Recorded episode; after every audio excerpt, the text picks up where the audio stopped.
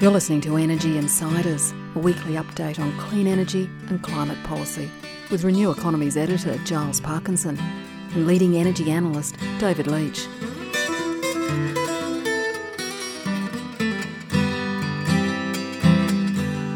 Hello, my name is Giles Parkinson, and welcome to Energy Insiders, the newly rebranded uh, podcast for Renew Economy, where myself and uh, David Leitch, our analyst, go through the week's events. Um, David, um, welcome.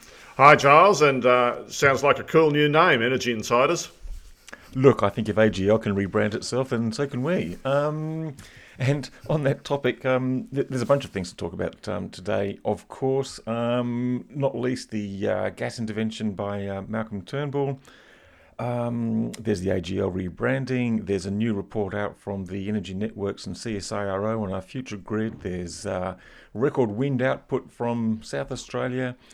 There's um, a new report on, on hydrogen, and there's um, a new storage for battery um, for batteries from Victoria. So, um, look, let's get going. Um, the gas intervention thing this week. Look, that's been the biggest. Um, that's been the biggest news to dominate the front pages. Malcolm Turnbull has come up and said, look, we will impose a, a restriction on you if we don't have enough domestic supply.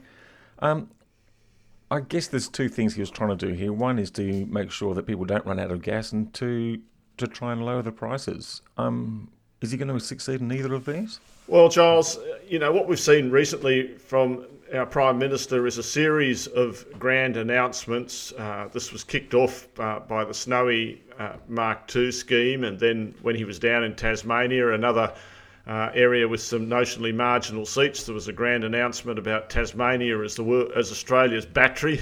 Today it's. I hadn't seen the connection. The marginal seats, of course. today, today it's Australia. Tomorrow it's the world. When we move into the hydrogen economy, all supplied by Tasmania. And uh, today we've got an announcement, somewhat more serious uh, in some ways, about gas uh, that essentially says that if you um, uh, uh, produce uh, less than you're, than you're exporting, that you'll have to somehow make it good.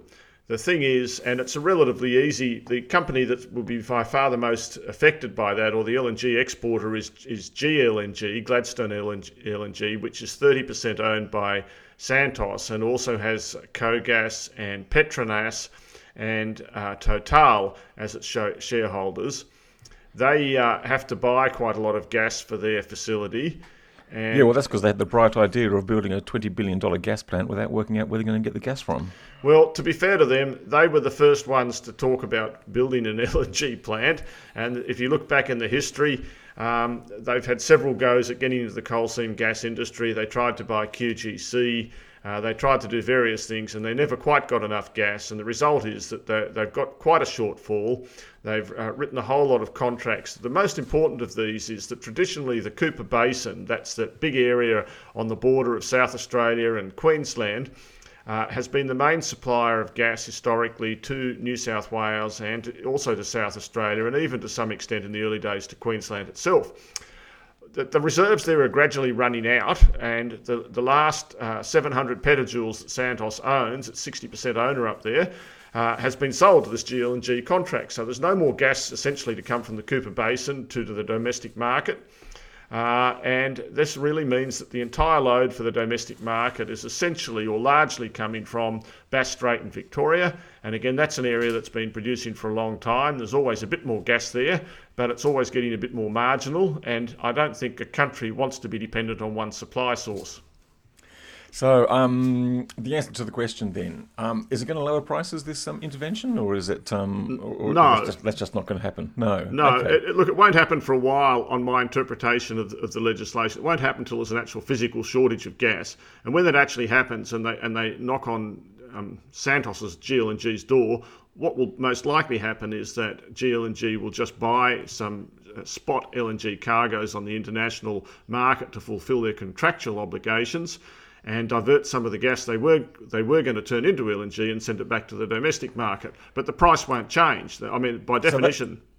So that, well, there you go. So that, that, that's that's no comfort to the consumers. Um, perhaps some of these people start thinking about alternatives to gas. Um, we've seen that. Um, solar and storage might beat um, gas-fired generation. And um, we had a report. We reminded people of a report last week um, from an ARENA report talking about all the alternatives there are to industrial gas uses, and most of them come from renewables and, and, and such like. You know, maybe we should um, maybe we should start going down those um, those paths. Well, Giles, I think there is a lot of uh, you know, it's optimists will always see uh, renewables as the answer to everything, but it's going to take quite a yes. while before we can have renewable energy kind of making plastic, for instance, assuming the world needs more plastic, and you know, making explosives and fertilizer. Um, there's quite a lot of things that jobs that gas does in the broader economy uh, that are not that easy to just substitute electricity in mm. immediately for.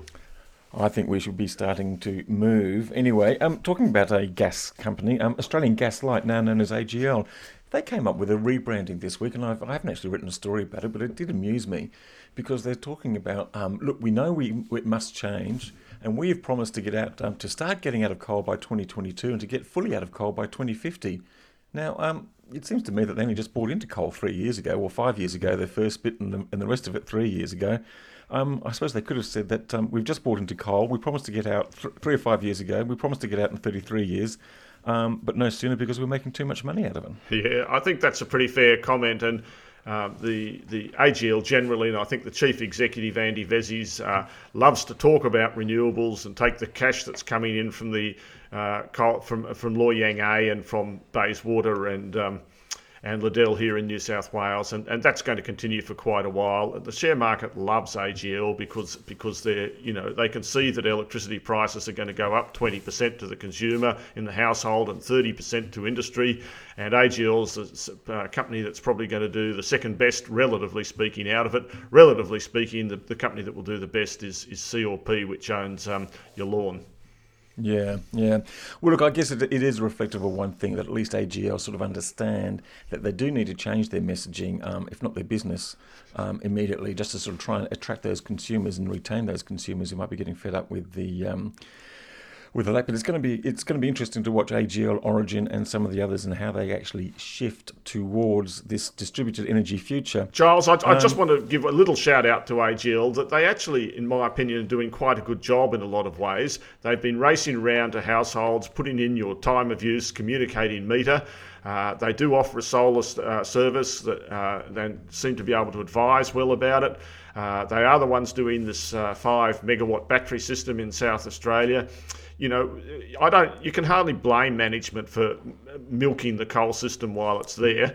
Um, well, it's their, fiduci- it's their fiduciary duty to do so. Yeah, absolutely. But but within that, they, they're actually doing quite a lot of other stuff, you know, to, to gradually push mm. out.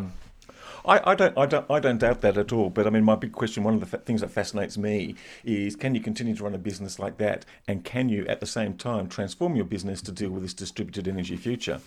And what we've got this week as well is this future grid, this electricity transformation roadmap. And I won't go into it too much detail, but basically it's from the CSIRO and the network owners, and they're pointing the, the path to 100% renewable energy by 2050. They've got a pathway for all states to go down there. And if you look at our stories on the website today, there's some fascinating um, insight into how much storage you need and how much backup you need, and there's scenarios for going down that. One of the interesting things is um, the amount that will be um, the importance of the households. They're talking about 80 gigawatts of rooftop solar by 2050 um, on businesses and homes and 85 gigawatt hours of battery storage. Essentially, it's going to be the households and the businesses that are going to play a critical role in the future. Um, but the other thing that's really interesting about this roadmap is the pitfalls that you can happen along the way. And I guess we got a bit of an insight into that this week um, with um, South Australia. Um, it got to 1,540 megawatts of wind, which for a small state is an awful lot and is almost 100% capacity from its wind installations. But it just about got to the point where some of that wind generation had to be curtailed. It wasn't, but it's not far off it. So, curtailment's a big topic uh, in renewable energy uh, all around the world. We see curtailment in Germany for wind. We see uh, tons of curtailment of renewables in China. Uh, and we see curtailment in California as emerging as an issue. Perhaps the only area where we don't see much curtailment of, of big, big wind areas is Texas. And the reason is that they did such a lot of pre investment in transmission. that, together with the CSIRO report, just brings home the fact that we need to do more modelling. I got to keep going on about this. There are so many different answers to how you get to the higher renewable percentage figure, and we want to make sure that the social benefits are properly of putting, say, battery storage at households are properly captured. Who wants to be building, you know, uh, more transmission links to Tasmania if you can't see how it's going to fit into the bigger picture? It may we do need more transmission as well to facilitate all this distributed energy and to prevent curtailment. What we need is a big, broad modelling exercise that takes all of these things into account. And I want to contrast that again with the kind of piecemeal announcements that we're getting coming from the federal government. It's not that I'm critical of the federal government per se, it's just that these announcements have been made without the broader policy foundations and planning that, that, that underlie uh, long term uh, clever future. Absolutely, and we hope, and we, and we, and as we've said before, we can hope we can get that from the Finkel report or the Finkel review. Um, interestingly, about that curtailment, and also, I guess, about the LNG export industry, um, hydrogen has reared its head again. Um, there's a lot of people running around, sort of talking about, you know, green fuels and green ammonia, um, using excess wind and solar capacity. Um, storing it with hydrogen, um, then turning into ammonia and uh, being able to transport it that way. Um, Siemens are pushing it. Um, a bunch of other people are pushing it. Um, has pushed it in the past. I understand that ARENA next week will be announcing it as one of its investment priorities. Um, it's an interesting idea, but not everyone thinks it's a goer. No, you know, I must say I'm on the cynical side with some of these new technologies. I was cynical about wind uh, until it proved that the costs could could come down. It's, there's a new battery technology uh, pops its head out of the ground every day. Uh, this year we've seen pumped hydro, for instance, has been the, the new magic answer to, to everyone's problems and and hydrogen, which has been around for a long time. I mean, people have been looking at fuel cells for ages for cars. Uh, I think there are quite a lot more difficulties with it than, than you might think. And personally, I'm happy for people to get very excited about hydrogen. But if someone comes to me with a stock market investment that has hydrogen in it, uh, I'm going to wait till that balloon's really gone up and stayed up before uh, before I'm jumping on board. That's fair enough. Yeah. Well, look, the um, the proponents of the hydrogen, um, um, the people from Siemens, were saying that it's really the falling cost of solar and wind which is actually making it um, a lot more interesting now.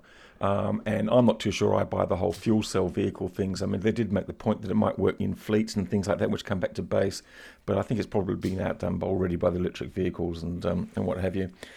Look, that takes us over to, um, well, you mentioned battery storage. Um, a few battery storage developments this week. Um, one's a bit of a sad one with um, Redflow, an Australian uh, battery storage manufacturer. It's had a few problems with its electrolyte, and um, third party people um, putting its systems together, so it's had to sort of suspend production for a little bit, and that's a further setback to that Australian development, which I think everyone wants to succeed, but is not too sure it will because it's got to try and, you know, match um, the Tesla Powerwalls and all the other lithium ion ones on cost. So um, that was an interesting development. Uh, um, I guess, Giles, that points in, it points in from a share market perspective that you know you need to have a very clear idea when you you know you shouldn't be putting money into one of these kind of investments unless you're prepared to lose the money. Quite frankly, because you know for every technology or company that succeeds, there's there's 19 that don't. And, and this is why so many businesses want to go with uh, lithium batteries uh, as, as a storage idea because it's seen as the mainstream technology. You won't get sacked for putting a lithium battery in. But uh, if you put something in that's uh, out there and it doesn't work, well, you know, yeah, indeed. And interestingly enough, um, Victoria also put in a, uh, or just announced um, late this week that um, they're going for two large scale battery storage installations um, of about 20 megawatts in capacity and about 100 megawatt hours in storage, all up in Western Victoria.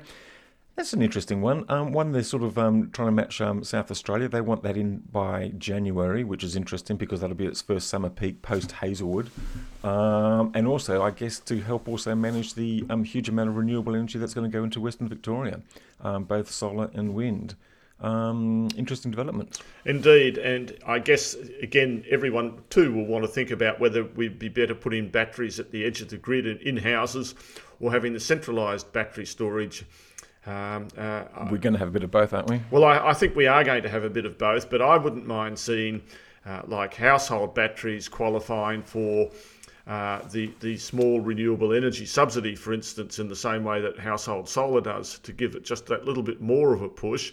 Uh, I personally think uh, batteries at the point of consumption uh, are probably just as useful in some ways as batteries at the at the point and the grid.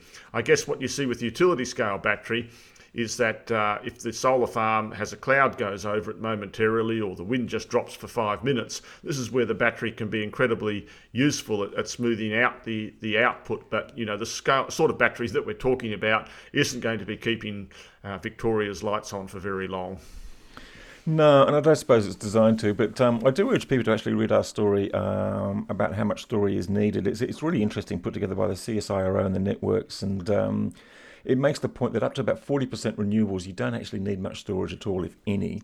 Um, and then as you get up to about 60 or 70%, you need more. About 60% is about five hours of storage. And then you need more if you're just relying on battery storage completely for 100%. But it, it differs completely from state to state, and it's really quite um, it's quite fascinating, and and also points out how much back you know fossil fuel backup if that's your choice of um, flexible generation, and it's not what everyone thinks it's the um, it's the mild, cloudy winter days rather than the hot summer days that are going to cause the problem down the track, according to the CSIRO and the networks. Giles, I think uh, we've seen some similar work being done by the um, um, ANU in the Blackers. Blackers, if I pronounced that right. Uh, uh, re- I'm not too sure if it's Blackers or Blakers. I'm sorry, Andrew, if we've pronounced it wrongly. Uh, looking, and they, they coined this term the uh, cost of balancing.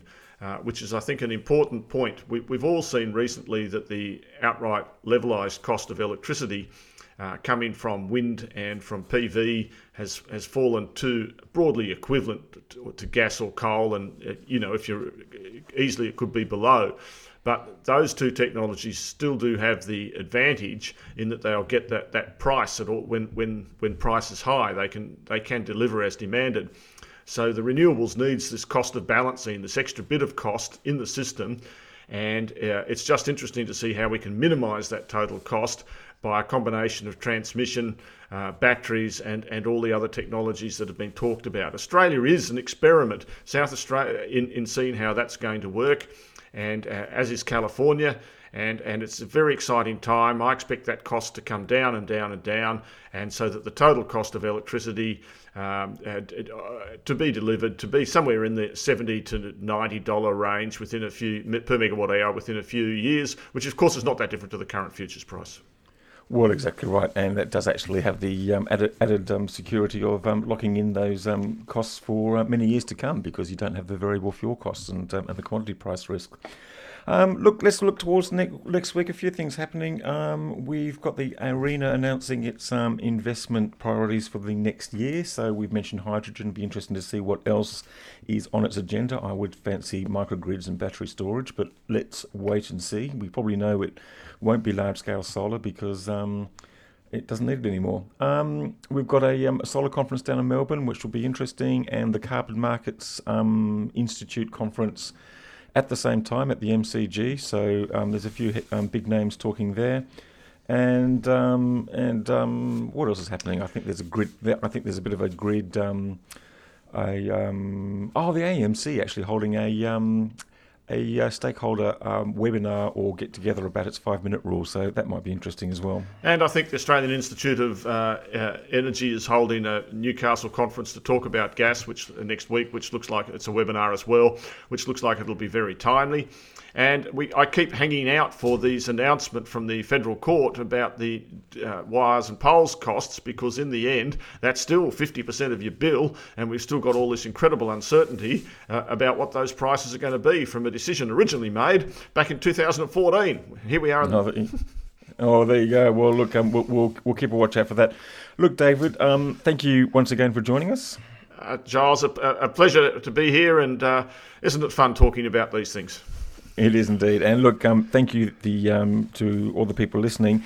And look, I do urge you to um, respond or recommend us or um, send an email to someone to sort of say, um, listen to this. Um, you can find us on all the various podcast downloads on SoundCloud and iTunes and.